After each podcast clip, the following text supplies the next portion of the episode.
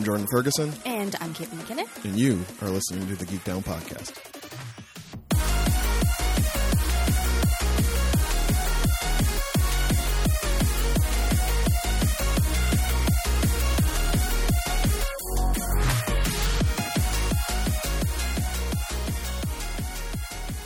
What's up, y'all? Welcome back to another fantastic episode of the Geek Down Podcast. This is a show where two friends sit in front of microphones and try to find the sweetest spots where their fandoms intersect.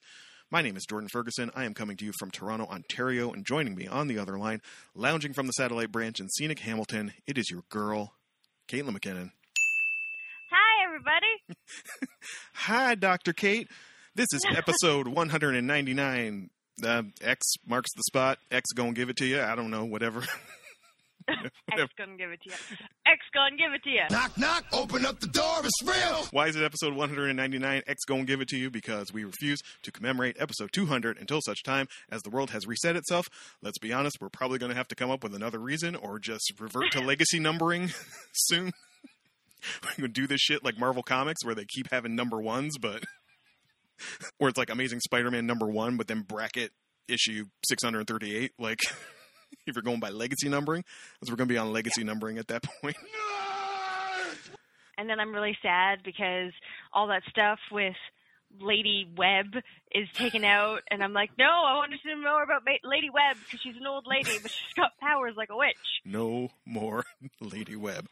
The international correspondent was very excited about the notion of us like just going on to like 199 Breaker 9 Charlie like all the ways in which we could keep 199 going. Listen, I don't know. It's crazy times, y'all. We'll figure it out. If you want to listen to any of our other episode 199s or any of our other 199 episodes, you just take yourself on over to wherever you get your audio content, whether that be Spotify, Google, Apple, Stitcher, what have you. Look up Geek Down Podcast. We will appear and you click follow or subscribe, and henceforth, new episodes of this program will be delivered to your device automatically. You don't have to do anything else because they're coming to you live and direct from your man's.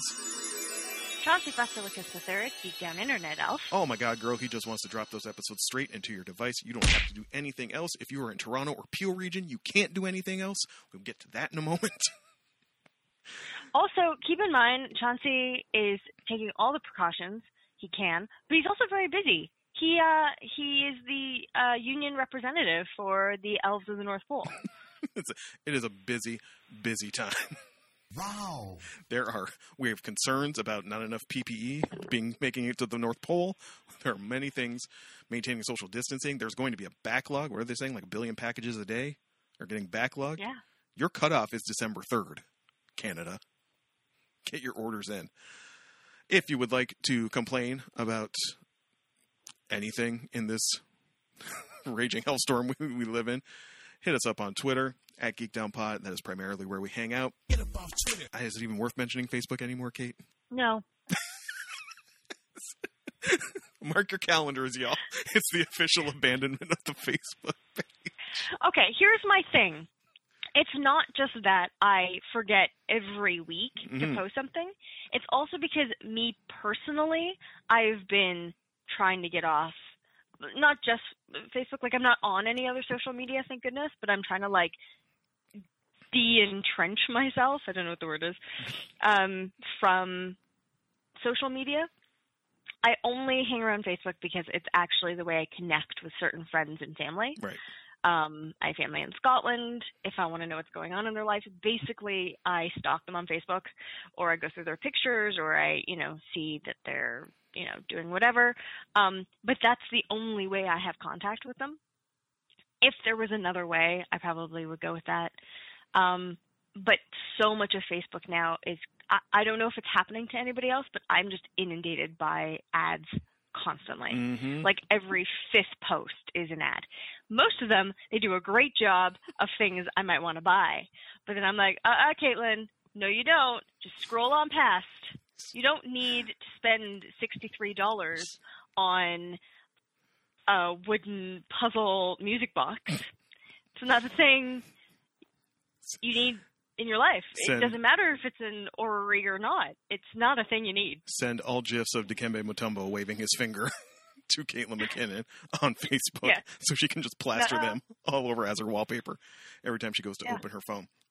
Instagram is the uh, is slowly dying a- a sad death for me because they like I saw I posted I saw a cartoon about this and posted it because basically they reorganized like the icons on Instagram and added a shop tab. Nobody goes to Instagram to shop. Like what the what the fuck are you doing?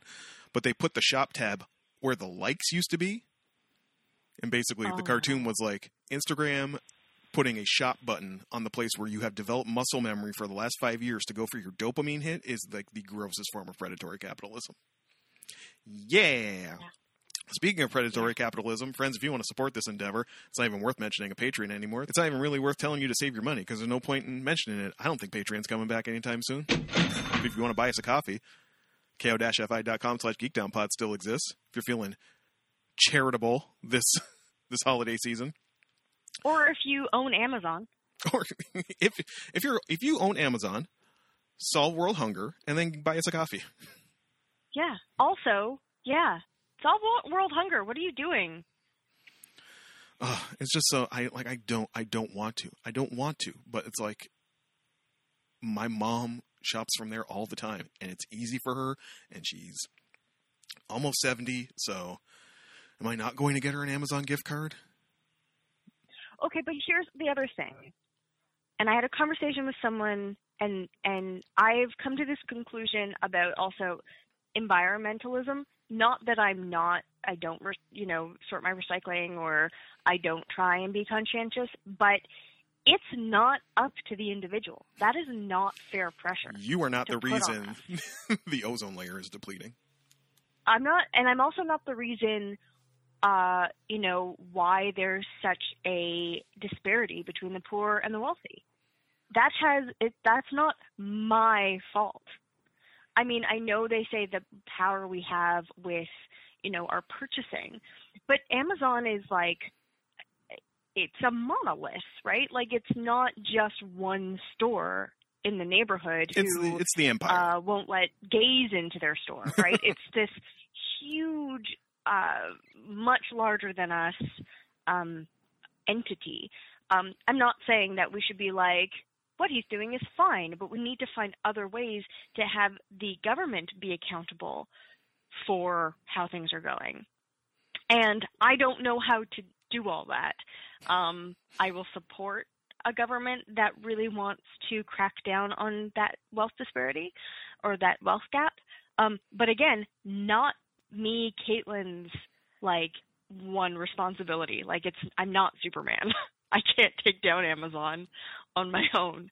Um, so then why, with everything else that's going on right now, why beat yourself up because you know you can't go out to the store and you really need to buy soap? So when you are despairing that Jeff Bezos has not cured world hunger yet, I think we have learned that the answer is to blame Caitlin. So, damn it, Caitlin. I mean, I already blame myself. I mean, I say all that, but it still makes me sad. Still makes us sad. Oh, but I can. So I uh, can I, get I, this I got it. I got it. I got it. I got it. No, I got okay, it. I got it. I okay, got it. all right, all right, okay, okay. Kate can support all these local businesses because she's just, you know, going out downtown, downtown Hamilton to shop curbside, unlike us in Toronto who are on our second lockdown for 28 days. Air horn noise. Whew, your man's is still going to work every day though, so as Toronto Yeah. slowly kills every small business in the downtown core, but you know, major Canadian retailer trucks along, as do most larger corporations. What a what a fucked up. This is the most useless lockdown possibly we've ever. well, we've had two, but of the two, this is a much more useless lockdown.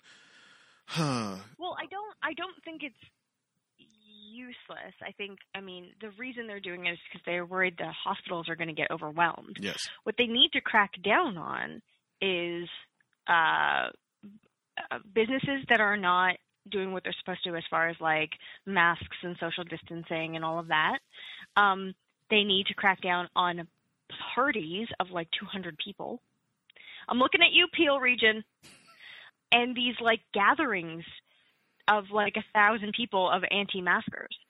Um, they need to charge them and po- maybe not put them in jail because you're just putting them close together, but like give them substantial fines. Make our money back as Hmm. as a province. Like I'm all for finding people. They've been given enough warnings. I mean, this has been going on for months now. This is not like the you know March where people don't know what's going on and what are we doing and blah. Um, you know, people are dying. Um, I think that's worth a really hefty fine if you're like, fuck it, I'm going to go to this party. Or um, or I'm going to drive out to Etobicoke and get some fucking barbecue. Fuck you, barbecue clown. Yeah. By like hefty fine, I mean like in the thousands. Well, yeah. Um, I, yeah, um, not like the hundreds, the thousands. I think people's lives are worth that. Um, and yeah, and just turn around and give that money to hospitals. as much as I was like major Canadian retailer keeps trucking along, I will give credit where due. They have been very much on the like, don't even look at us if you don't have a mask on. And Yeah. if you wanna, if you got beef, talk about it amongst yourselves. We are not engaging in this conversation. So I mean, shouts to MCR for that. We are strictly on curbside right now. We basically uh, are treating our curbside like a pawn shop where it's like we have we have a two doored vestibule. you will pay for your stuff. We will put it in the vestibule. We will walk out. You will walk in and grab it. we will lock the door behind you. Um, there will be no contact. It makes for a much more subdued holiday retail experience, which is kind of sad because as insane as it gets in this city at this time of year, you know, you kind of like it. It's thank you. See, my favorite time of the year was Christmas. And people used to think I was insane. And there were ups and downs for sure. Most of those ups and downs had to be like 50 year old men who were the worst. Um, but, or white women named Karen. It's true. It's all true. um, but I loved this time of year when I worked at major Canadian retailer, um, and other places I'd worked in retail. I the I liked the speed. I liked that the days went by really quickly. Um, I liked the you know the spirit and like helping people find like the perfect gift. Um, so yeah, I'm totally in agreement with that.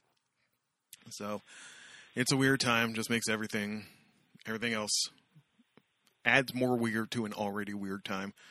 But I mean, who knows? Who knows where this is going to go? I think come three weeks from now, we we have just wrapped week one of our 28 day lockdown here in Toronto and Peel region. I don't think the numbers are going to show any improvement by mid December, but I don't think they will extend the lockdown. Um, which making this whole, you know, performance useless. But I Frustrating. mean, frustrating. That's the word. Frustrating.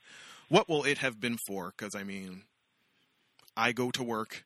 There's been no change in my commute, considering we're under lockdown. Like, I get. A, I posted a thing on Instagram the other day about how we are not talking about the fact that, like, for all your talk of lockdowns, these fucking buses are still jammed full of people every day because it's the poor folk who can't take the time off or work from home who have to get on these disease canisters every day and get shuttled off to their jobs Mhm. on a 45 minute commute. So, Uh, someone posted something about how, um, you know, this COVID has really been a visual representation of, you know, the disparity between the poor and the rich. And I'm like, dude, that is everything these days.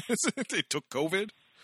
I mean, good for you. yeah, but it's it's not. It wasn't like yes, obviously, you know, with when it comes to any disease or epidemic or um, you know, real challenge in the world, the poor are always going to suffer. And and I don't think it's it's just COVID uh, having us realize this, right? We always knew they were going to going to suffer more than those who are wealthy because they can do things like I did this morning and order breakfast, whereas the poor people cannot. And I understand that. It's why I always tip my delivery people really high because I'm like, I understand I have been in that position. I can only imagine. And this is all I can do to help. Caitlin door dashing her breakfast brings me to something I was going to mention on this episode because beloved friend of the pod and myself, Mr. Malash, not too long ago said, I've got promo codes for Good Food.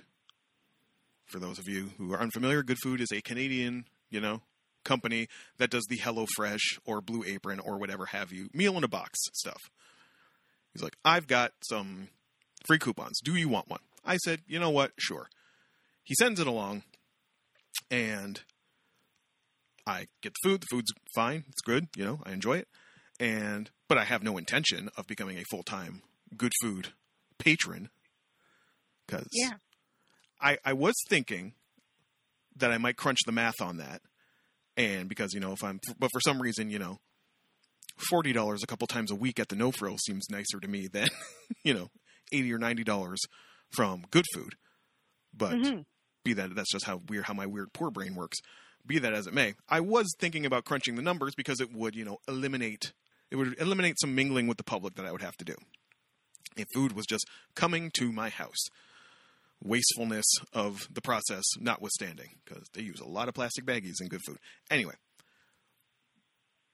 I had done this once before on HelloFresh, and HelloFresh was very easy to cancel. I was like, you know what? Thank you for your service, HelloFresh. Boop, boop, on the website, cancel.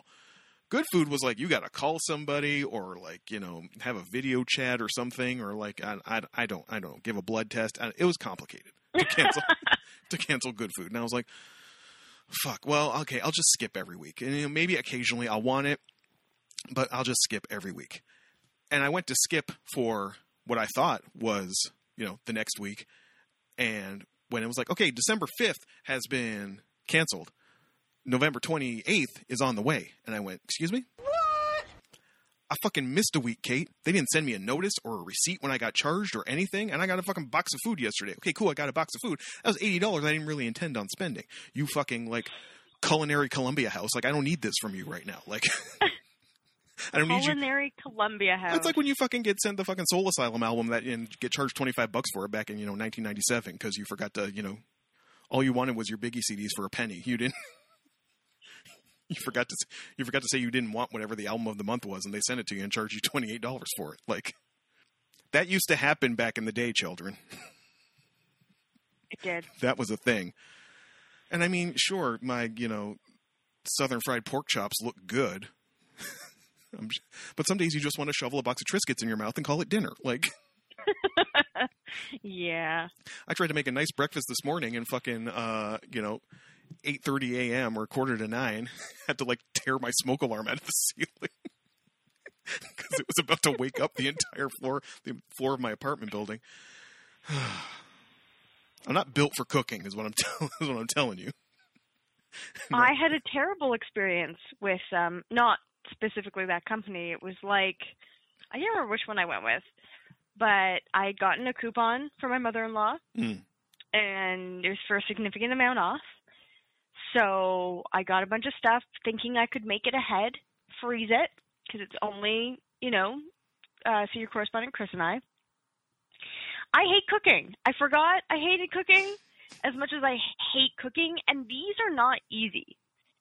These are like quite elaborate, and they didn't really have vegan options, so I had to like use most of the ingredients and then substitute stuff, and uh, it was uh, it was a terrible experience, and I was like, never again, never again.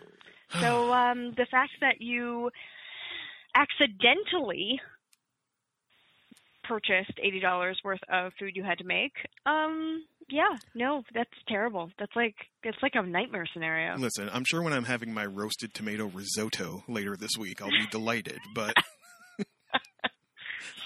I did not intend to spend that money, is what I'm saying. Uh, there was one item of news I did want to bring up this week.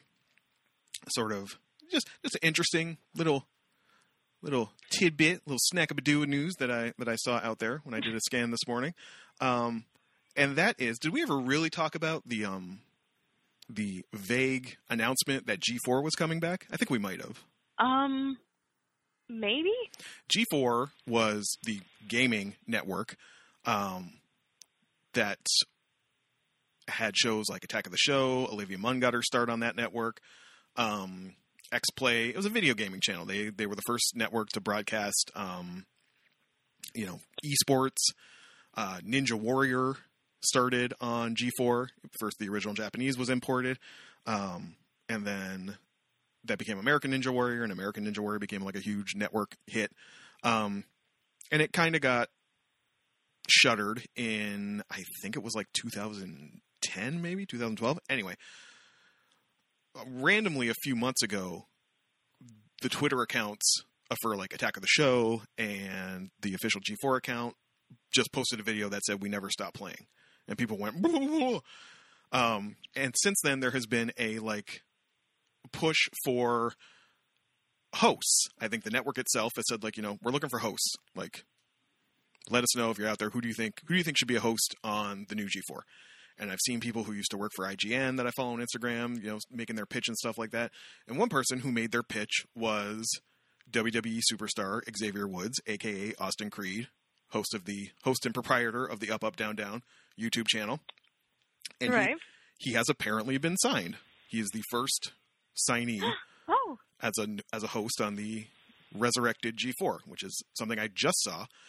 And apparently, this kind of he was out there early, like after those first videos aired, he was immediately out there. I was like, I want to host on G4, and on what day was it? On November 24th, the G4 YouTube channel hosted or posted a reunion special of a lot of the hosts that were on the network back in the day. So Adam and Morgan from X Play were on there. Olivia Munn herself was on there with Kevin Pereira, the OG Attack of the Show host. Um, this guy Blair Herter, who I knew from like MTV's Road Rules back in the day, and then got really into video games, and now he's like they mentioned he's a corporate hack, and I do, like he's a VP somewhere now. I don't know what he what he flipped his uh, career into, but he's like a major deal at some video game company now. And it was hosted by Ron Funches, who is a delightful stand-up comedian. And apparently, I haven't gotten to this point in it, but apparently, at the end of it, Austin Creed like there's some like thing that happens where they have to be saved, and like Xavier Woods, like aka Xavier Woods slash Austin Creed, kicks down the door and like rescues them, type of thing. Um, so again, we don't know what this is going to be, or how it's going to take shape, or if Vince McMahon's going to try and take uh, every dollar that Austin Creed makes as a host on G4. But uh, it's uh, it's exciting because I think I've no doubt mentioned that just like when I had cable in the when the Earth was young, um, G4 was my wallpaper network. And they did not have that many hours of programming on a given day. like they basically had an hour's worth of X plays of varying degrees of temporal relevance. Like you know, they might be an X play reviewing a game that came out, you know, eight months ago. Because they were just constantly showing reruns, and then Attack of the Show would air like four times a day, and it would just kind of always be on. Attack of the Show was my favorite show at that era of my life. They were essentially around the net. At the time, I was writing for uh, like a university paper, um, running their running their blog because ooh, we had a bl- prime peak blog era back then, and I was working. oh my god, amazing. I was working. I was running their blog, and I would have, you know, I would write about stuff that was happening on our campus and or the city at large. But sometimes, you know, I was responsible for like two or three posts a day. Sometimes you just posted some wacko shit you found it on the internet. So I would go to like, oh my god, who remember? I would go to Digg. I would go to Fark. Who remembers Fark? Oh my god. Um, Oh my god. I would go to Reddit before Reddit was a cesspool. Um, Reddit used to be the classy Digg, y'all. Um, and attack, and attack of the shows around the net segment, which was basically you know the five best things they saw on the internet that day. That was like so ahead of the game for like 2007 or whatever. And the one clip I saw on this reunion special was Kevin Pereira saying like you know people were like you're going to put YouTube on television like Yeah. and now when I go home and visit my parents and they have those weird, like, you know, two in the afternoon, uh, you know, NBC affiliate networks that just need to fill airtime, there are like syndicated shows that just do that. It's like, hey, look at this thing we found on the internet, and it's a, a straight half hour of that. And Attack of the Show was really, really ahead of the game for for presenting that sort of content in that way. And I mean, but it's still, it was even then it was a little broy. It was a little duty, you know. Um, Olivia Munn was clearly there to serve a purpose. Which is so unfortunate, You know, but she's true. she's a legit she is a legitimate nerd. She is a fan of all of these things, but I mean, you know, she still had to dress up as Wonder Woman at Comic Con and stand on a platform as guys hooted at her from, you know, the show floor. You know, that was a thing that had to happen. Um, she still had to wrestle in oatmeal at one point. like, you know, these are things. no, Oh it was god. it was a pie, I think. It was a pie. if if they raise enough money for something, she was going to jump on a pie. I don't remember what it was. I'm sure they show it on this on this reunion thing, but hopefully the new version of G4 will uh, be be- more reflective of the uh, of the era we now live in. Hey, we can always hope. We can always hope. Cautiously optimistic, Jordan. Cautiously optimistic. Perennially, we remain. So, in the effort to keep things light and tight, I'm actually we're actually using a timer now, y'all. Oh my god, Try it's bizarre and re- weird and wonderful. Reel that shit in. So, uh, looking at my rollie, it's about that time to move into updates. Kate, what do you got? All right, I'm going to do my quick update rundown, and then I'm going to talk about Star Wars Mandalorian, which we all knew I was going to talk about anyways. Oh, all right? I'm sure. I'm. How did I? I was tying things down in my apartment, y'all, because the nerdgasm coming from coming from Hamilton. I knew was going to be fierce. Yeah. So we'll start with movies. Uh, senior correspondent has uh, he hasn't made me, but he convinced me to watch the first Star Trek. Okay, I haven't seen the Star Trek movies. I saw a little bit of the fourth one, and I've seen Generations, um, but I haven't seen any of like the original Star Trek movies. So we watched Star Trek one, and it is terrible. You don't have to watch it because I watched it. So you could just text me, and then I'll text back to you, and I'll you'll be like, Caitlin, how was Star Trek One? And I'll be like, it was terrible, and then we're good. Uh, Star Trek Two, Three, and Four are fucking amazing. I did not know they were so good. The writing is fantastic. Um, you don't need to be have watched the original series. Um, there are like maybe one or two callbacks to things, but really you can just go in blind. They're so good. One is just like fiery, fiery trash. It's kind of amazing the disparity. But anyways, uh, I watched Beauty and the Beast because I was in a cartoon, uh, um, not live action because live action's gross. Uh, it is that is a tight movie, like tight. And then I watched Moana, and you know Moana's very good, just not as tight as Beauty and the Beast. Um, I also watched Decorating Disney Holiday Magic because I really like behind the scenes documentaries about Disney. Apparently, my only criticism was not long enough. Um, also, they had Whoopi Goldberg, who was like the main like Huh. uh, announcer in the show, but then they had this other guy who was like I don't know some dancer from Dancing in the Stars, or not Dancing in the Stars, um, uh, ballroom something. Anyways, uh, he you could have lost him. He was fine, but really all I needed was Whoopi and behind the scenes Disney and like how they decorate for Christmas, and it was super fascinated. Needed to be like six more episodes. um, so that was movies. Uh, TV shows. Um, I have finished the first and second season of Infinity Train. It is amazing and so fucking dark, and I love it. Um, it there is a third season. I can't find it anywhere. You can only watch it on like HBO Max or something. Um, and they don't know if they're coming back for a fourth season, which is unfortunate because it is so well written and it's so good. And I think it's up there as one of my one of my favorite shows of all time. Um, I watched the newest episode of Star Trek Disco. What's weird I'm about sorry. I'm sorry. season- We're calling it disco. Oh yeah, everyone calls it disco. It's Discovery. Everyone. Everyone calls it. Everyone calls it disco. Everybody calls it disco. Yes.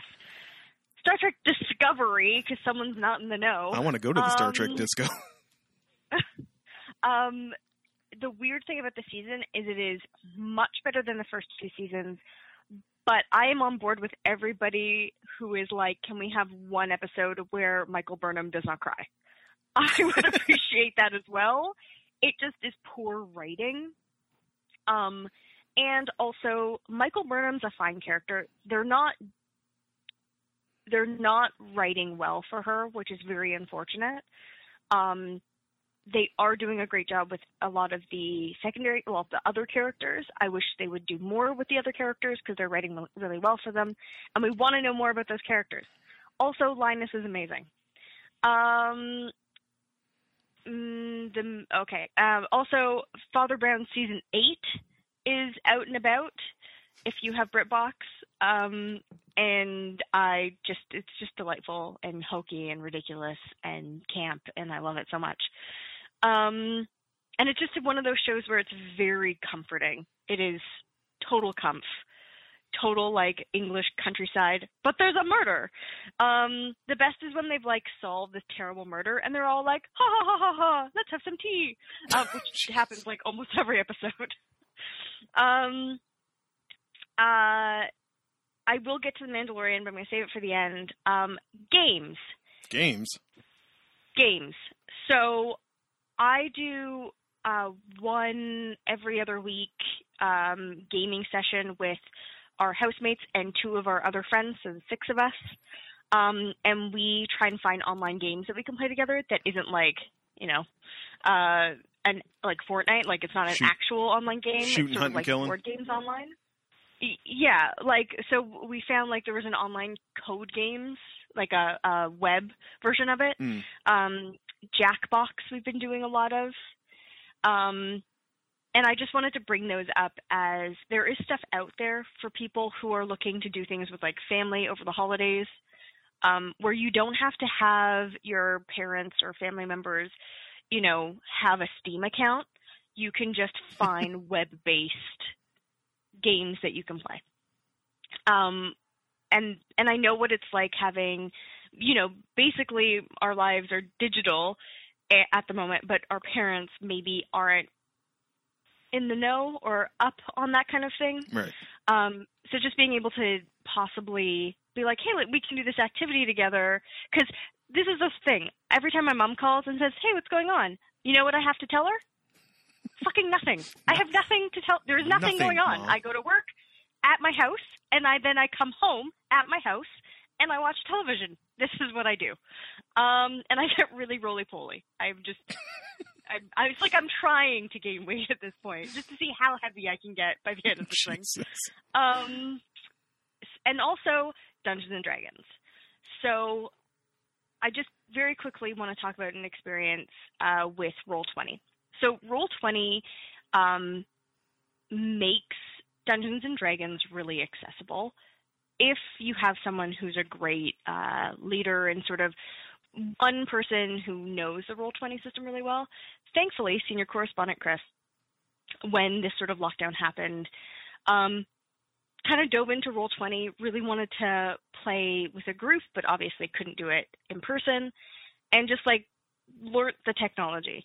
Um, and what he's done is we have had this D&D game with some friends of ours for years now. I think it's almost been seven years. We've had this game maybe longer, um, and we've been playing these same characters. Uh, we have taken breaks, but just over the last two, uh, maybe three weekends, um, because we're playing sort of trying to play every other weekend. Um, Chris has basically we've all put our characters onto Roll20, So we've taken them from physical to online, and if you're interested in Dungeons and Dragons, see if there's a Roll20 group out there. There are a lot of people who are looking for groups. Uh, Chris plays with people from across the United States, um, and there are people looking for groups. Also, if you want to DM, there are lots of resources to teach you how to become a dungeon master and how to use Roll20. Um, and so I say go for it. I think more than ever, it's really important to make connections, even if they're online, um, just to keep us sane, especially because this lockdown is probably going to last, oh, for another year. I'm thinking In some in some in form some or another. Yeah. Um. Uh. Finally, beside games, YouTube.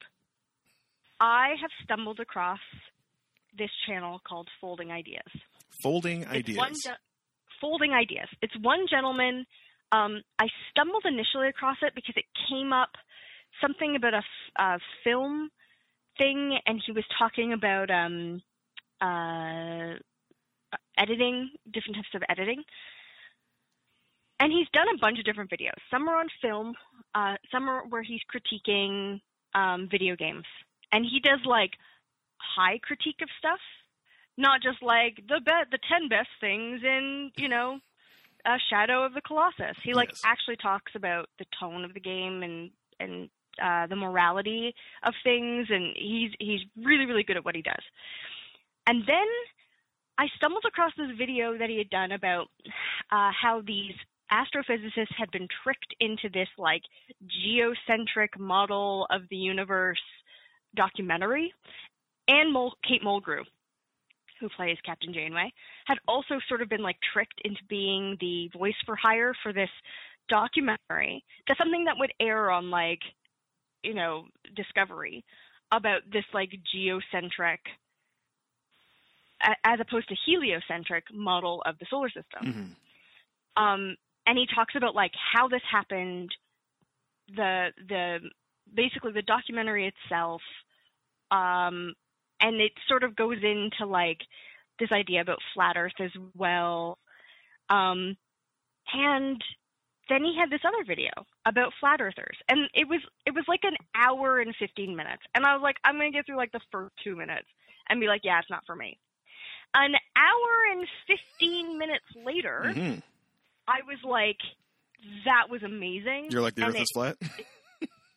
it just it explains so much about like how people get drawn in, um, the rise of it, the the fall, the the slow fall of it, and where they're going next, which is for QAnon.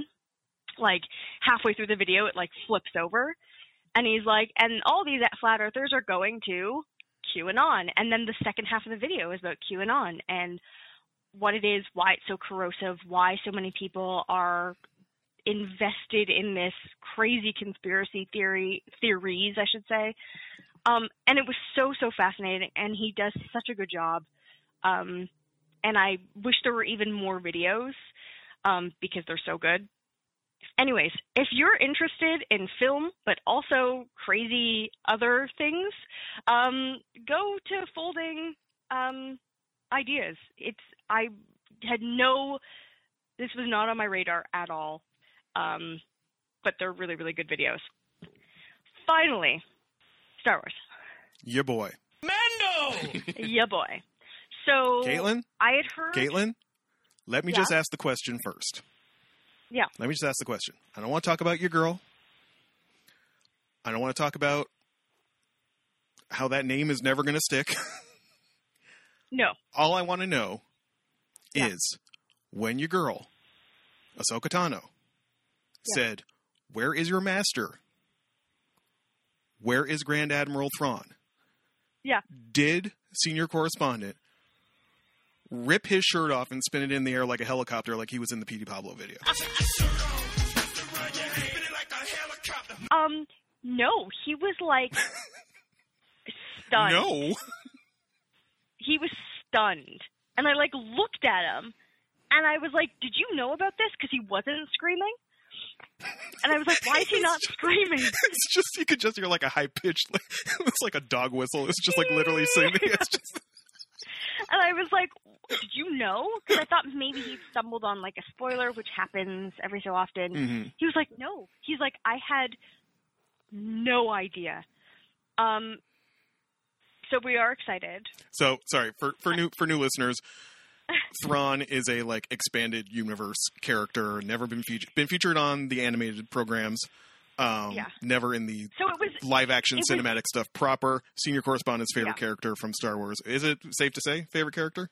um no, not his favorite character. But up there. but up there. Yes. Uh, but definitely probably favorite villain. Mm. Um, because uh, Grand Admiral Thrawn is so measured, Yes. and he's not a Sith. He's a tactician. Um, he's a tactician, and he's uh, it's all about like the psychology of who he's fighting, and they did a good job with that in. Um, so he was this character that had been in the uh, book series after the original trilogy had come out, um, and they got the guy who had originated the character and written those books to write a new set of books when they actually brought Thrawn into the expanded universe in a bit of a different um in a different time, obviously in a different story, but that character. Um, which everyone, a lot of people were really delighted about because Dave Filoni, who was the creator of um, the Clone Wars TV series, um, he has been very big on taking things from the expanded universe that were great oh my god. and bringing when it into the fold. when the last episode of The Mandalorian ended, and I was like, the credits were about to come up, I'm like, this is all Filoni. This is like this has got to be all Filoni. And it was like directed by Dave Filoni, written by Dave Filoni. I was like, yeah, that was all. That was all him. Yeah. So anyway, so we're happy about Thrawn. The other big, Yeah. the other big selling point here that I want to know about is your favorite character, one of, if not the, making her live Yeah. action debut, Debut. Jedi, Um, Jedi Master. No, she's not a master, but she's a Jedi. Ahsoka Tano, played by Rosario Dawson, the worst kept secret in Star Wars history. Um, so so here's the thing. Actually, she's not a Jedi. Ahsoka Tano Tano left the Jedi Order. So unless something happened between the time of uh, the Rebel series and now, maybe she ran into Luke, maybe she became a Jedi, whatever, or re became a Jedi, possibly. Um, is she a light side uh, Force user? Absolutely. Um, she actually never says in the episode that she's a Jedi. Even when she's talking about the Jedi, she says there's so few of them now, as opposed to us. And I'm wondering if that's also why she won't train Groku. oh my God, Grog, Grognut or whatever his name. Jesus Christ! Yeah. I think I think well, they even, threw that even out. the Mandalorian. They threw that out there thinking that like, oh, this was going to be like the big. I cannot. I have not looked. I have not seen what the chatter is about this. Spoilers for the Mandalorian. It is revealed through a like you know. I'm, go- I'm going to make Caitlyn's hair catch on fire because I'm about to say during a Vulcan mind meld between Baby Yoda and Ahsoka Tano. Um, Mhm. Ahsoka Tano casually lets fly that like. Is it was it Grog Grogu Grogu?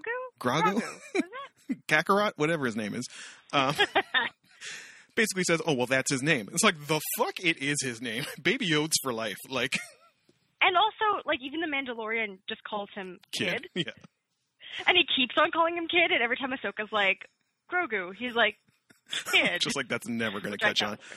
Was. But Kate, how do we feel about the depiction of this character? Did you like how she was Um, depicted? There was like, there's like this list of things that is a small nitpick. I think overall, Rosario Dawson did a great job. Like, she found the cadence, even if she didn't sound exactly like Ahsoka Tano. I mean, there was some frustration because Ashley Eckstein was never apparently approached to Hmm. play Ahsoka Tano. She's the voice actress who has done all the voice actress work for Ahsoka Tano. Um, and she is also an, a live action actress. She's been in a bunch of stuff, um, but she's never asked apparently. I don't know why they did or did not do that. Um, but anyway, I think Rosario Dawson did a great job with the voice cadence and the but the problems I have are like really small things that are just nerdy things, but it's like so the the the wobbly things on her head are called lekku. And in Rebels, they're much longer because as you get older, they get longer. Mm. Um, I don't know why they're so short. It bothered me the entire time, and I wish it didn't. Oh, this is Like, this, I wish I wasn't that much of a nerd. this show is but- called what it's called for a reason. God damn. I just I'm like, why why why did they not do that? I want to know, right? Maybe it was something about they couldn't get them to work, Filoni? or they were too heavy. Get at her. Like, if there's a reason, that's fine. But I just am like, please just don't tell me it was like an oversight because I'm gonna punch someone. Um, you know who runs this show. It wasn't an oversight. It was probably a practical I know thing. practically, but it still was very frustrating. Um, uh, the wielding of the two lightsabers was pretty good. Um, she has a specific style. It's called Jar'Kai. Don't ask me why I know that. It's a dual blade style.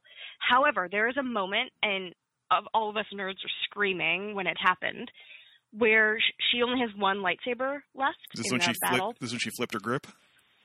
it she flips it to the front and Yeah. that is a it's actually a big part of her um like fighting arc in the animated series where it was about like her learning to use two uh, lightsabers one is a shorter one called the shoto which is what she flips forward um and it was about her like using her own style with two lightsabers um and anyways, when she did that, we were all like, "Oh, this lady is fucked," um, which was a great moment. So they had some really good things.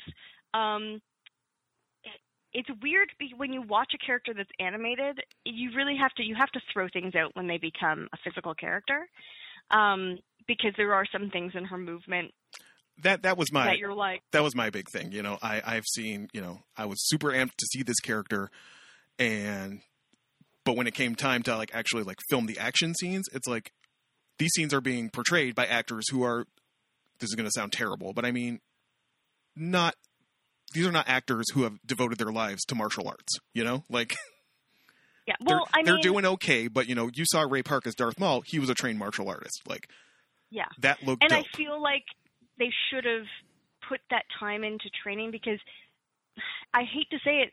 I mean, and again, it's so hard because you're talking about uh, an animated character. You Right. can't be like. "Eh, This character is not the same as the animated version. more yeah, backflips. because they didn't take her out of the animated world. Um, they should have done a lot more work, I think, on the fighting style because it's just it's it's just those little things. It's the lekku, It's the uh, you know the the fighting, the movement, um, which is gonna be like, wow, that was a really good depiction.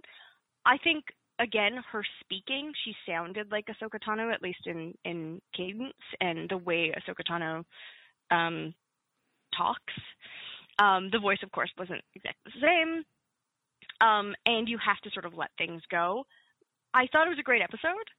Um, Groku is not, or Goku, or whatever, is not going to stick. Grogu, Grogu, Grogu. is not going to stick. No one's going to remember. Um, and uh, but overall, it was a good episode. I loved seeing uh, Ah- Ahsoka Tano in live action. That was a lot of fun. Um, like her look was great. Um, Yeah, I thought she. I mean, I, I haven't watched as much of the animated stuff, but I mean, I thought the like physical presentation of the character was seemed pretty accurate to what I'd seen from the few clips you've shown me over the years from the uh, animated stuff. yes, except for her Leiku. Lake, Which Leiku, for reason- notwithstanding. I was like, ah, that's it, That's- and I'm done. That's it. Leaving me with fifty seconds. Leaving me with fifty seconds according to the timer. um, so clearly we have blown that, but it was a valiant attempt. Um, we're trying, y'all. It's a process. Uh, I'll use my Mando experience as a bridge into my updates. Uh, I concur with Kate. The I if my complaints earlier on was the show was feeling a little too monster of the week, and I needed some I needed some lore thrown in there. It really uh, you know shoveled a bunch of that out in the last episode, the last couple episodes. Um, we we it's weird. So we skipped last week, so we didn't get to talk about the episode before this one, which was basically uh, you know the reunion with all your BFFs, including your boy Greef. Sh- shouts to Carl, who also directed that episode. Yep. I'm not going to do the voice. I'll leave the voice to Chris Ryan. But um, Mendo! That- Mando. that episode, I was pretty well much like, okay, this is like, a, this is just to go back and see all our, our friends again. Like, cool, I guess. Um, there was some lore thrown out there a bit with whatever, um, you know, Gideon's, whatever, whatever Moff Gus Fring is, uh, is working on.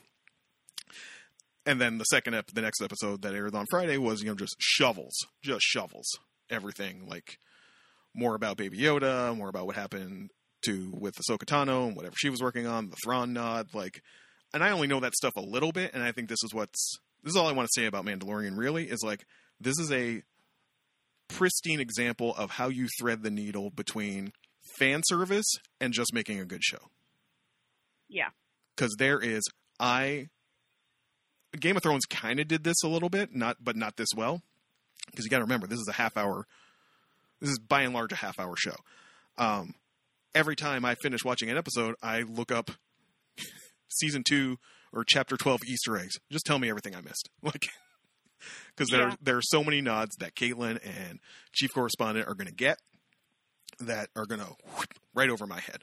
Um, like when she mentions whatever planet to go to, or that you know take him to this temple, and if a Jedi senses him, maybe he'll come, type of thing, or you know her own fears about why she's not, you know, like he's got a strong attachment to you. I can't train him. the deeper the mention of an M the mention of an M count on the episode before that. It's like, oh my god, they actually dropped the M word. They nodded to the M word. I know. We were so excited, but I love that they called it M count. like it's like this old thing that everybody knows about. Midichlorians, Loved y'all. um, and basically the nod that they were trying to take, basically trying to make force equipped stormtroopers, which I guess is a sidebar thing to like the video game dark forces and the video games and shit like that. Anyway, all of that over my head doesn't matter though.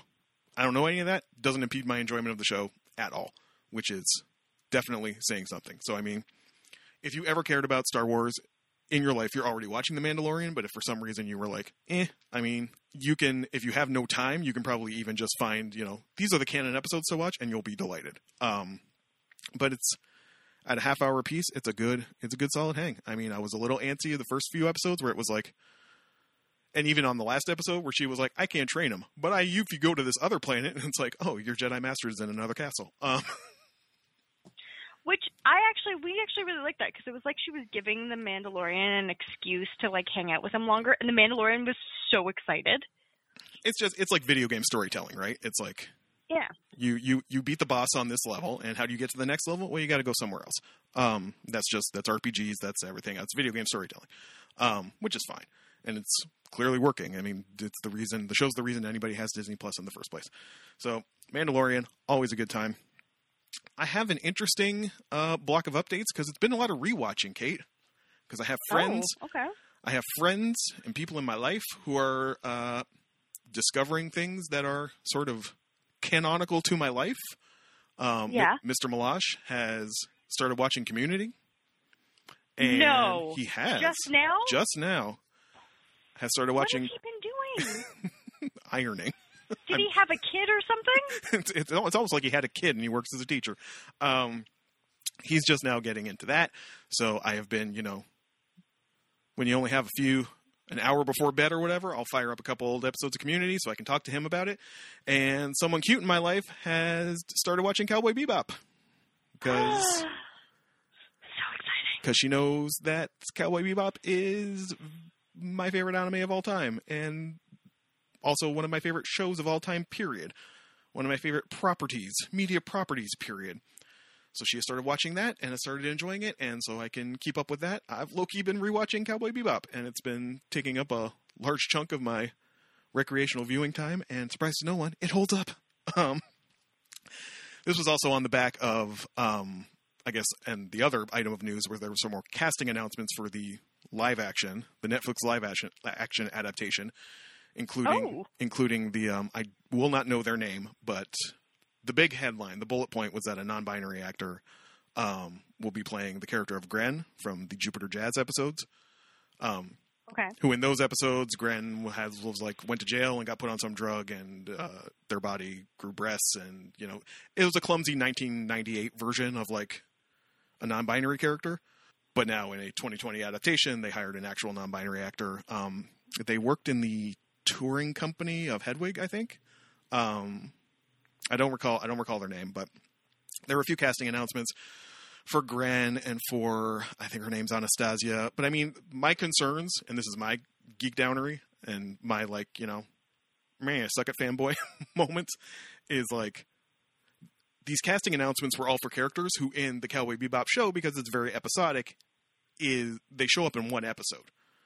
But the way they're described in these casting announcements is like they're gonna be like on the show all the time which makes me wonder how they're structuring the narrative on this show because Cowboy Bebop is 26 episodes, but really only seven of them like matter to the like. It's like the Mandalorian, right? It's like it's a half hour hanging with your friends and having a good time, but then there are like seven episodes that have to do with the Syndicate and Vicious and Spike's Past and whatever else. Um, these casting announcements make it seem like that's going to be the driving force, which it probably has to be. Like I'm trying to, you know, I myself will have to let a lot of things go when this drops, but I'm I'm prepared. Um, so yeah, just been rewatching Cowboy Bebop and enjoying that. Um, Sorry, the actor, the non-binary actor for Gren is Mason Alexander Park. there you go. Shouts to them. Um, the sickness takes many forms, Caitlin. yeah, it does. I uh, I had my pre-orders from August finally showing up. Speaking of Cowboy Bebop, uh, it was the soundtrack on vinyl, as well as the soundtrack to FLCL Progressive Alternative, uh, new recordings by the Pillows of old classic songs. Those both came in this week, and really felt like a. I'm just so delighted by both of them. They are gorgeous packages. They're pressed on color vinyl. They sound great. They look great, and I was like, at peace. It's like that is a good pin to record collecting 2020. And then I went to work that week, and because it's a lockdown and there's not much to do, and I basically I'm in the back by myself processing inbound, which means the boxes of books and product that come in, I receive them, I unpack them, I send them out to the floor. Which means I'm basically by myself, chilling, hanging out, looking at all the pretty new books that come in. Uh oh. And I see pretty new books. Uh oh. And I go, Well, I know what this feels like. The sound of sickness. So I only bought three. One was a gift for someone Oh. cute. My. Shut up. Wait, one was a gift for me. I said someone cute, not for you. I mean, you're also cute, Oh. but Okay, well, never mind You're not- you're not Who the- cares? you're not the You're terrible. not, you're not the someone cute, asshole. No. Um, and two that I could not. I just I, I passed on the anime architecture book. that that was my that was my um, you know my withholding myself, resisting. I was proud of myself for a hardcover on anime architecture, which is just like old hand painted backgrounds from like Akira and Patlabor and shit. Like, my god, how? how did I resist, or how did I want that? How did you resist? Uh, talk to me. Talk to me in January. We'll see. we'll see if I'm still resisting. Two I could not resist. One was Twisted Visions: The Art of Junji Ito. I mean, cause, cause Yeah. that's Cause. that's the man.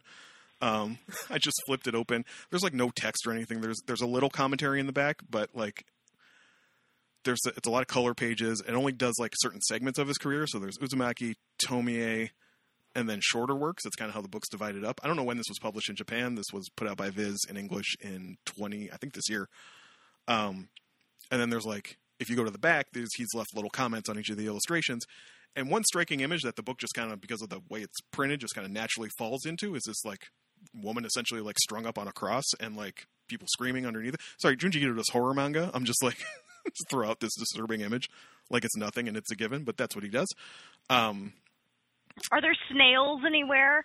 there was a snail. That sna- there's a lot of images from like obviously the short works that got adapted for the anime. So there's definitely like a pinup of the snail girl from from that from that one. Ugh. Um, and and the little commentaries, this image of I was like, what is that from? Because there were a couple images of this girl strung up on a cross. Someone is offended.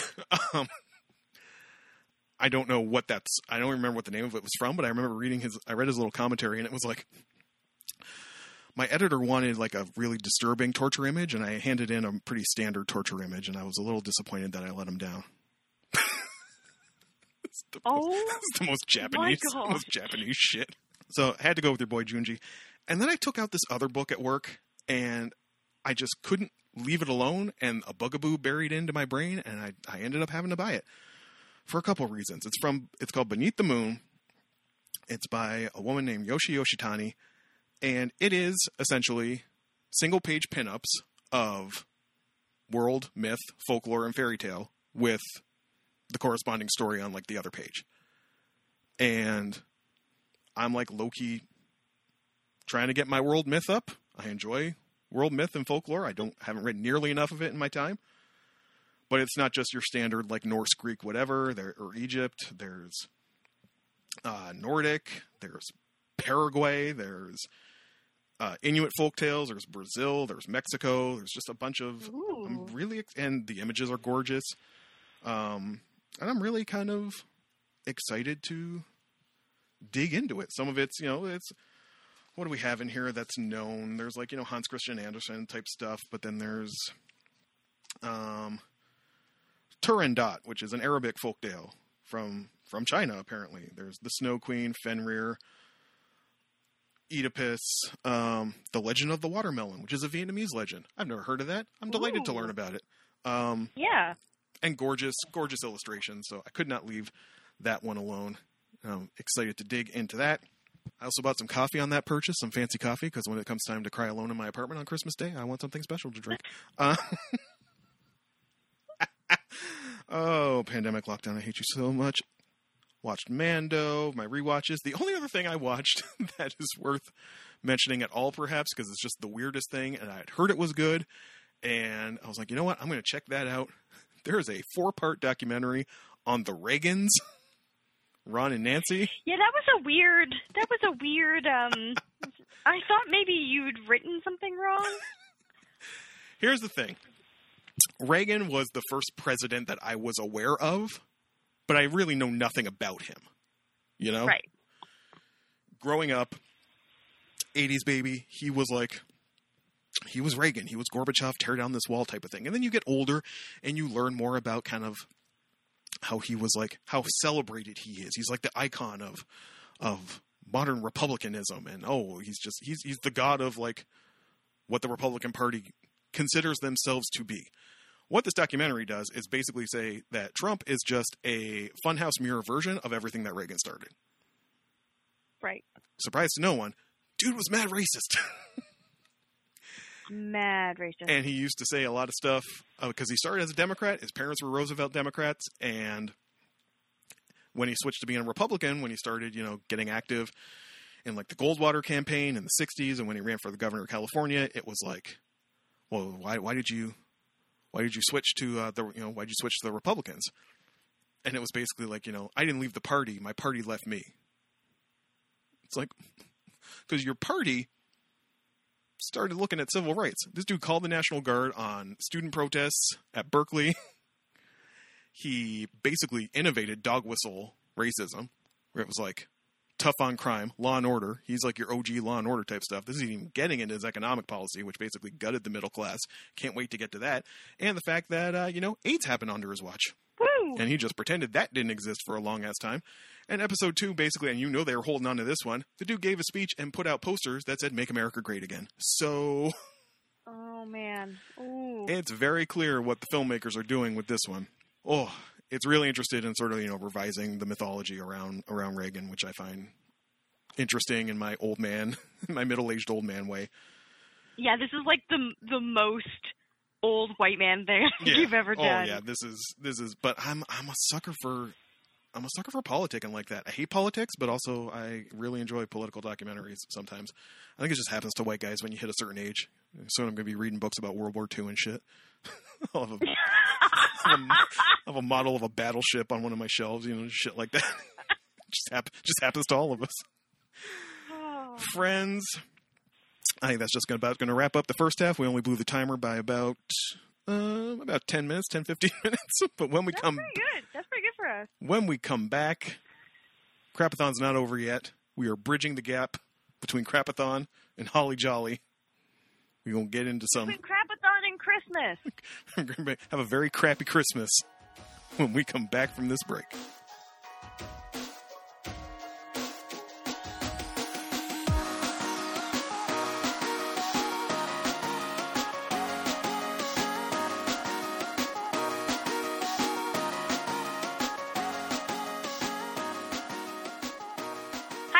And welcome back to the show. This is the half of the show where we talk about things we brought each other, but for reasons, them being A, it's Crapathon, B, it's a movie, we're not going to do that part. All right. But, but we do have rules We do. to help us talk about the thing that we watched. What are those rules, Kate? The first rule is the rule of three, which is if it comes in parts, we're gonna watch three parts of it. But it didn't. It came in technically like two Well, parts. for, for me, it came for, Jordan for me it came in two parts. Ugh, yeah, but we'll I only had it. to watch the second part. Thank God. Um, the second rule is hashtag save it for the pod, uh, which is the rule that we will not talk about the thing we have watched before sitting in front of these microphones. I don't even know that Jordan watched the second thing. I know he watched the first thing because he yelled so much about it over the internet. I was like, we're not watching the first one. Can I yell about the first one? I'm like, sure. And I did. Uh, and he did. And finally, the third rule, which is there will be spoilers, you cannot spoil these movies. How you already know everything? You don't, you don't, you know we haven't even said the title yet, and you already know everything that happens in this movie. Yeah. Or maybe you don't Um, because this one took a this one took some turns. so this is the Princess Switch switched again, which Still- is the second Still switching. in the which is the second. I'm trying to get through this, Jordan. Which is the second of the Princess Switch movies. The Princess Switch having come out oh 2018, I think. Yeah, that sounds right. Wikipedia tells me. 2018. Yeah, 2018, uh, which starred Vanessa Hudgens as both uh, Baker from Chicago and a princess. And then guess what happens? She's a she's a duchess.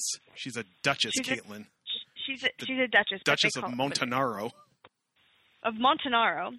Is that a place? No, it is not.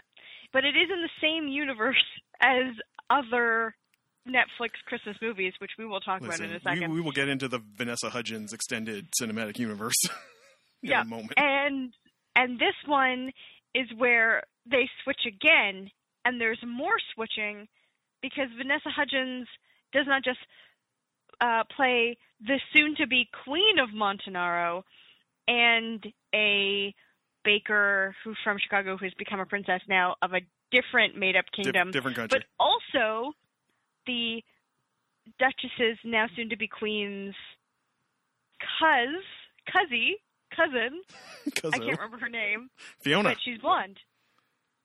Her name's Fiona. Fiona. Sure. Um, I don't. Where do we start? Okay, why don't we start with? No, uh, let's start with the you. let's start with the fact that okay, okay, I gotta collect myself here. We have to start with the fact that uh, when when was it? Was it, it was two years ago that Caitlin, I believe, first espoused the wonder of trashy Hallmark, Netflix, W Network, what have you, made for TV holiday fair. No, it was three years ago, and you want to know why I know that? You had gone to some party where you watched uh, the Christmas Prince, right? This was the year the Christmas Prince hit hit the culture like a bomb, right? It was because I was in hospital and there was nothing else to do. It was November 2017. I was in the hospital for a week uh, with a giant infection in my body um, that I could have died from. Woo! Um, and there was nothing on television. And uh, senior correspondent Chris was very kind and got me like a TV package. And for some reason, uh, or he, he got me some internet connection so I could look at Netflix. And I was like, this looks terrible and trashy. And I watched The Christmas Prince, and I also watched some other like terrible Hallmark Christmas movies, which there are like hundreds of them at this point. So ever and since that is why we have stumbled upon the terrible Christmas movie as a cultural thing. and ever since we have spent some time with terrible Christmas fare. I believe we started with the Christmas Inheritance a couple years ago, which I was Yep. low key delighted Yep. by. And then we start, and then we continued with the night before Christmas. The I believe uh, wasn't the first install. Was it the first installment of the Vanessa Hudgens cinematic Christmas universe? I think Um, she starred in in both the. I think she was in both in the same year. Amazing. I think she was both in the same year. Yeah. um, was ridiculous, but I also low key loved. And then we move on to these. Which, so Caitlin was like, let's watch the second, you know, what the, what the fuck is it even called? But let's watch Princess Switch 2, Electric Boogaloo still switching, stop switching, whatever. switching forever, Lilo and Switch. I don't know what it was called. Um, but I was like, I can't jump into the this. switches.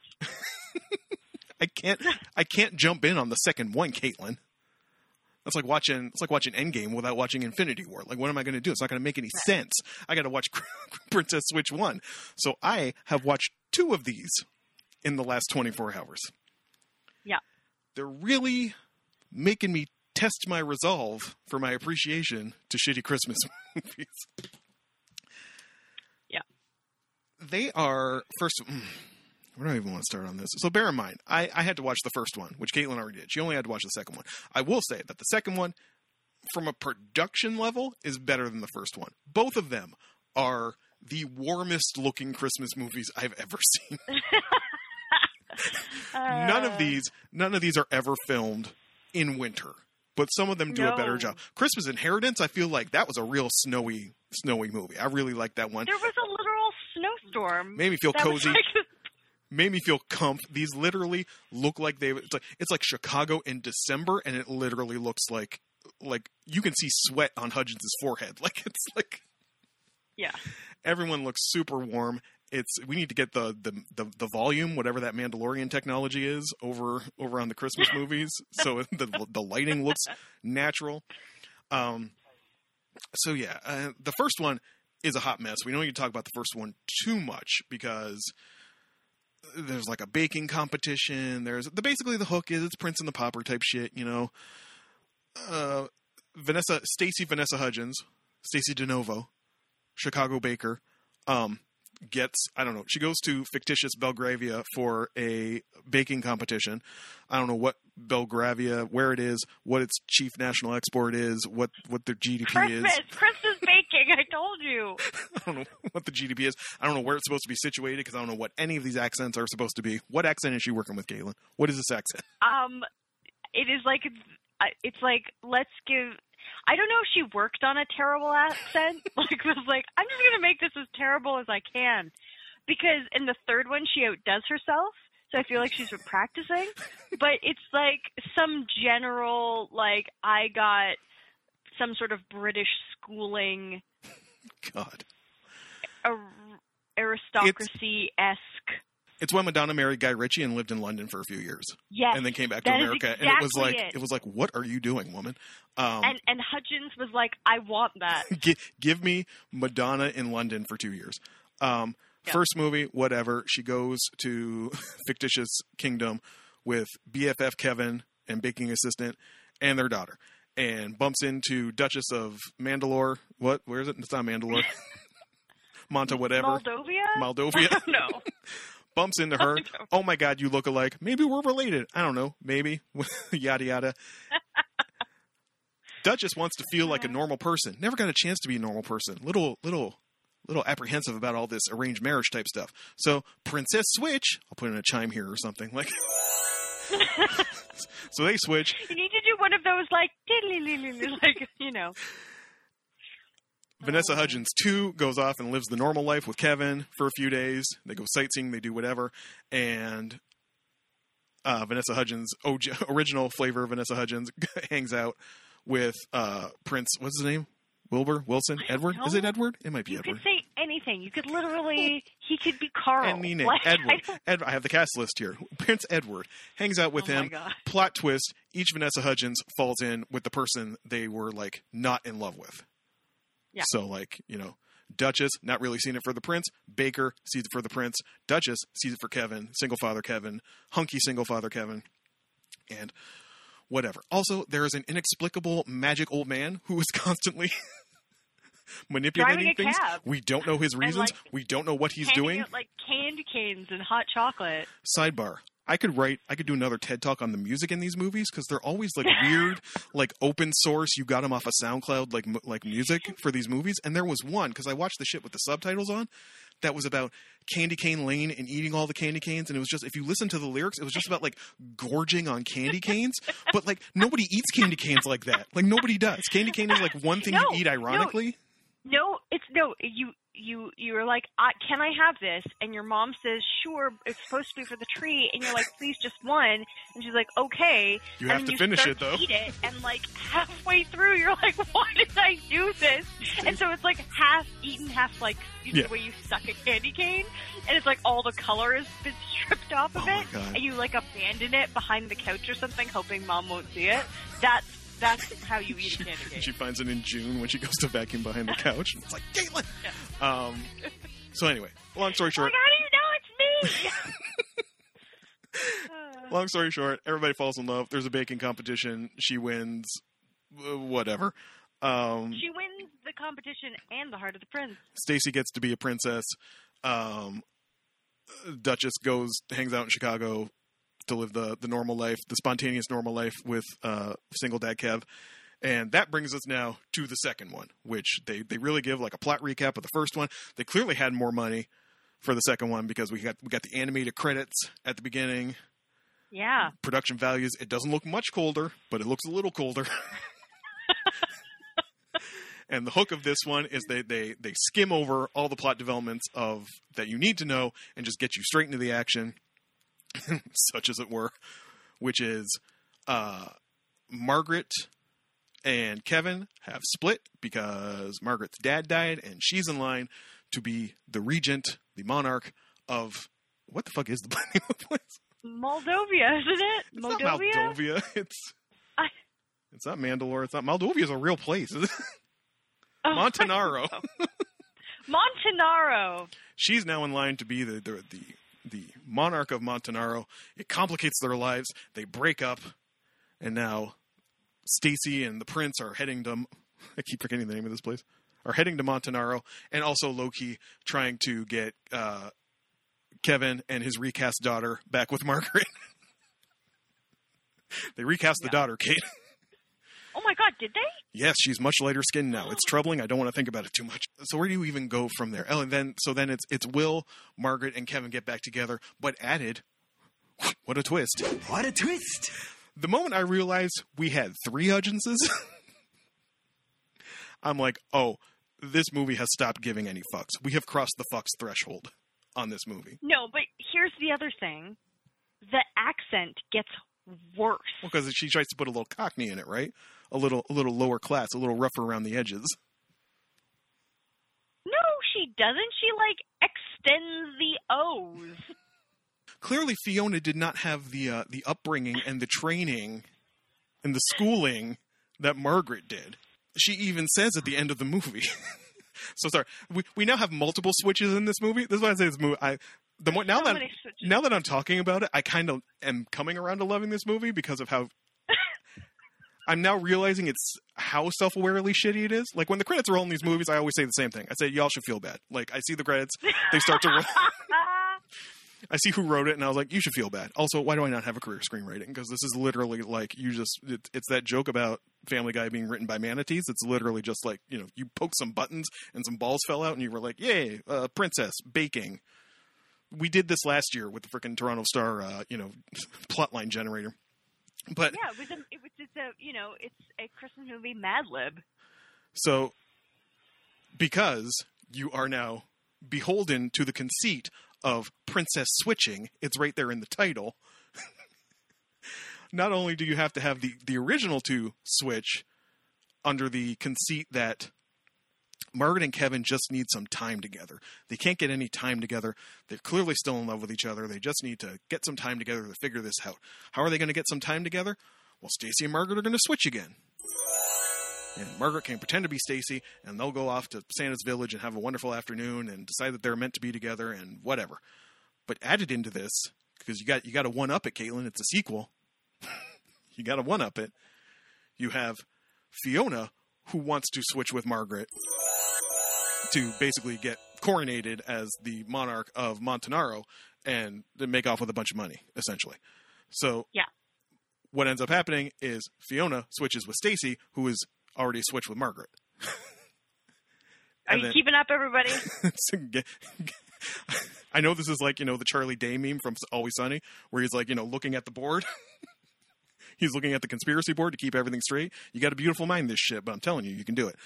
So Fiona Yeah. has switched with Stacy, but thought it was Margaret. Margaret and Stacy had switched. Stacy's locked up somewhere. Margaret is like pretending to be Stacy, but out there. And how how are they going to solve this conundrum?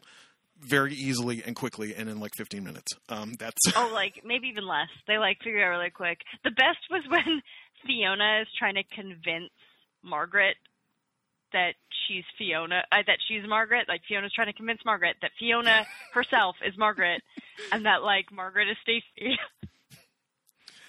and uh, add in another like you know smarmy white guy who is uh you know Margaret's counsel, but also in love with her, but not in love with her. He just wants money. Um, who goes from like I actually I charming actually rival to villain. Make, I thought they were gonna make him actually like just a nice guy who she's not in love with. Like I actually thought they were gonna change it up, but as soon as Fiona was like, plot with me, and he was like, okay. Sounds I was great. like, oh, yeah, okay. I, I expected way too much out of this film. And then I was like, the moment where I was like, fuck it, and like threw, threw my moleskin on the bed was when Magical Old Man showed up.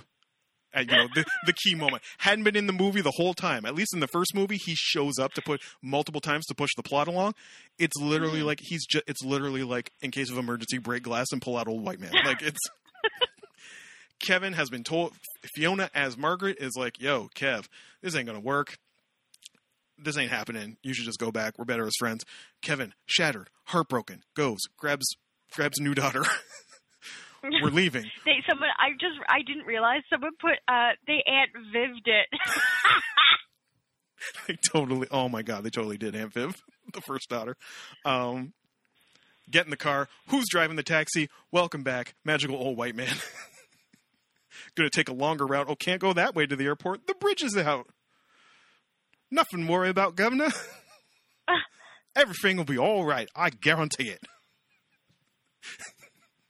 What? He's never explained, y'all. He's never explained.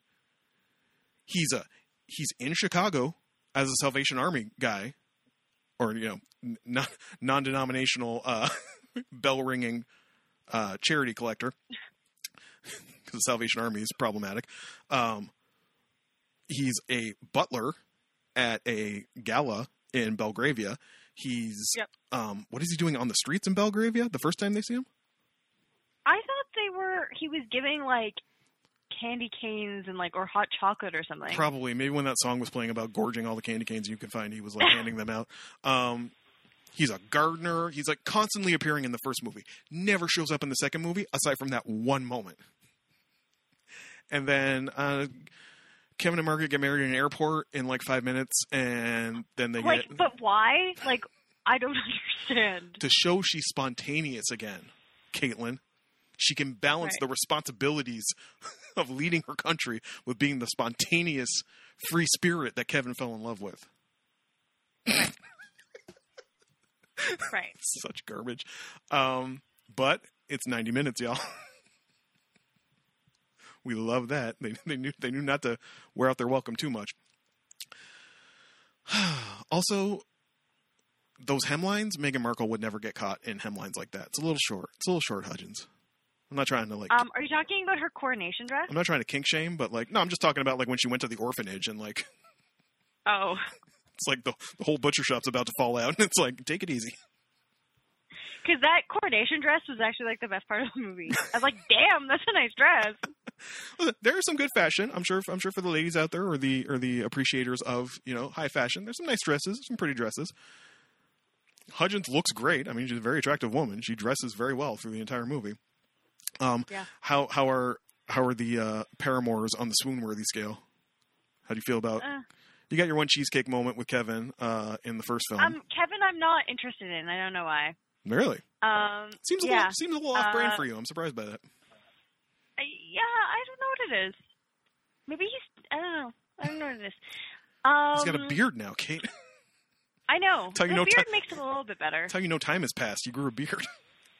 Yeah, and that's why he's also sad. that's why we were talking about everyone has a beard in COVID, even the ladies, because everyone's sad. um, yeah, uh, I think the other guy, the prince, hottie. Um, I always see in any of these movies where there's a prince, I always think it's the prince from A Christmas Prince. Like I just automatically picture that guy. So when this other actor appeared, I was like, oh shit, um, he's pretty cute. I don't. None of them are swoon worthy. I, that's not their role. Their role is to be a non-threatening male presence that loves Christmas. Oh man, they do love Christmas though. Not enough, frankly. I could have done with more Christmas in these movies. It's true, especially the second one. There needed to be more Christmas. The second one, there's barely any Christmas in it. Um, sorry, Yeah. I just saw on the on the Wikipedia page a random production note that said principal photography of the first movie ended in June 2018. The majority of the film was shot in Romania. hey, They I'm flew sure to Romania cheaper. to film this. What kind of tax breaks did you get on that? Probably quite a few. Um, as for uh, Princess Switch, still switching. Uh, Rotten Tomatoes gives it an approval rating of 67% with an average rating of 6.4 out of 10. Oh my God, Jordan, Hmm. Jordan, Jordan. What did you Jordan. find? What did you? Oh my God, she's on Netflix. She found something, y'all. I did. I'm not on Netflix. I'm not on Netflix. Apparently, the Princess Switch 3 is slotted for 2021. Well, no shit. By 2025, I want a movie that is literally stars no one but Vanessa Hudgens and Andie MacDowell. Oh, I oh want my God, Andie MacDowell. I want Vanessa Hudgens, Vanessa Hudgens, Vanessa Hudgens, and featuring Andie MacDowell. That's what I want out of Princess Wait, Switch can I 4. talk about it? Can I talk about it, Jordan? Talk Can we talk about it? Talk about what? The best movie you found that we can't watch yet? The best movie ever. the best Christmas movie that we can't watch yet, but we will. We will watch it. Talk about it. Let them know Okay. what they have in their future. So I was we were looking for a Christmas movie. And initially I did there was like what, Christmas in Oklahoma or something some cowboy Christmas movie. Smokies. Christmas in the Smokies. That's it, Christmas in the Smokies. Um and I made a joke to Caitlin about which one. Just give me whichever one Andie MacDowell's in, because longtime listeners of the show know that one of the best laughs Caitlin and I ever had on this show was when we watched The Christmas Inheritance and we couldn't figure out what Andie MacDowell was doing in this movie, and the only reason we could figure out is that she wanted to buy a boat. and so Andie MacDowell starred in this movie for boat money because she wanted to buy a fucking boat. So I make the joke. Caitlin, just find me whatever movie Andie MacDowell's in. And within minutes, I wish I could have been in the room to hear her fucking screaming because within minutes, Caitlin messages me on Facebook again. and and there is a movie called Dashing in December that stars Andie MacDowell and it, it stars Andie MacDowell, uh, a gay romance Oh, right, it was gay and, and Andie cowboys. MacDowell. Cowboys, gay romance, and Andie MacDowell. Listen, I know that everyone's excited about that Kristen Stewart Hulu movie with Dan Levy in it, and we'll probably get to that one as well when we can find it. We're in Canada, so it's going to be a little dicey, but I mean, we're amped about that one too. But for the trash lovers that are your BFFs at the Geektown Pod, This is like the greatest movie. gay love, cowboys, and Andie MacDowell I'm back on her boat bullshit. Like that's literally all we need. She wants a bigger boat now. She got her boat, was like, oh, this is pretty good. Saw a bigger boat, and was like, well, fuck. I could have had that boat. God damn it. Yeah. So, dashing in December. I don't know when it's coming. We might just do it regardless. We might just do an extra episode. We might have like 17 episodes in December just of us watching these shitty Christmas movies. But, oh man, Oh my god. look forward to that. Friends, oh god, what are we even giving this? What, what do we punch kick? Oh god, I forgot about that. Can I give it candy canes instead? You can. Uh, I, okay, so for shittiness, it's like a thousand candy canes. um, What's the punch kick to candy cane ratio? yeah. Uh, no, actually, like four punch kicks to keep it like, cons- like eh, the same, and so people really understand what we're talking about here. This is an eight, like a seven, but like a solid seven. Like this movie is trash. You can make so many drinking movies from this. Uh, sorry, from this movie. Like so many drinking games from this movie. Like I, I can't even explain how trash it is. Oh, the accents. Ooh. We don't see we don't do that many movies with terrible accents. So this is like this has some charm to it. Candy Cane Lane. Bring a friend this holiday. Bring a friend who loves to play. We'll eat all the candy canes. Oh, Candy Cane Lane. Bring a friend this holiday. Bring a friend who loves to play. We'll eat all the candy canes. Candy canes. We'll eat candy canes. the actual fucking lyrics to that song. Oh my god, guess what's playing on the outro to this episode? Y'all, thank you so oh. much for joining us. Let us know if you're watching any of these comfy but terrible movies.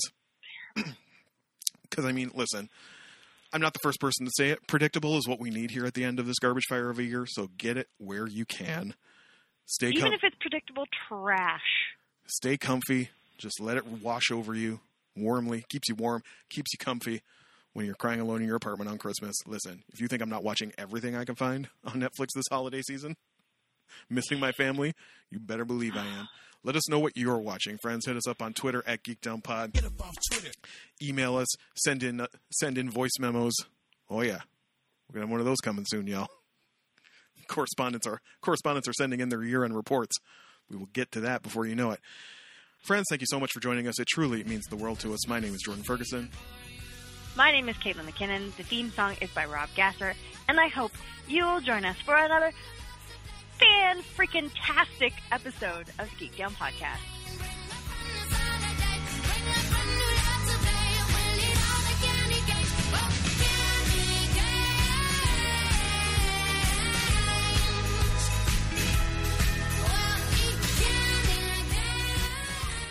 Say more. I'll put it at the end. I should be documenting this. I'm so excited. She, you sound like the cutest Australian in the entire world that has ever existed.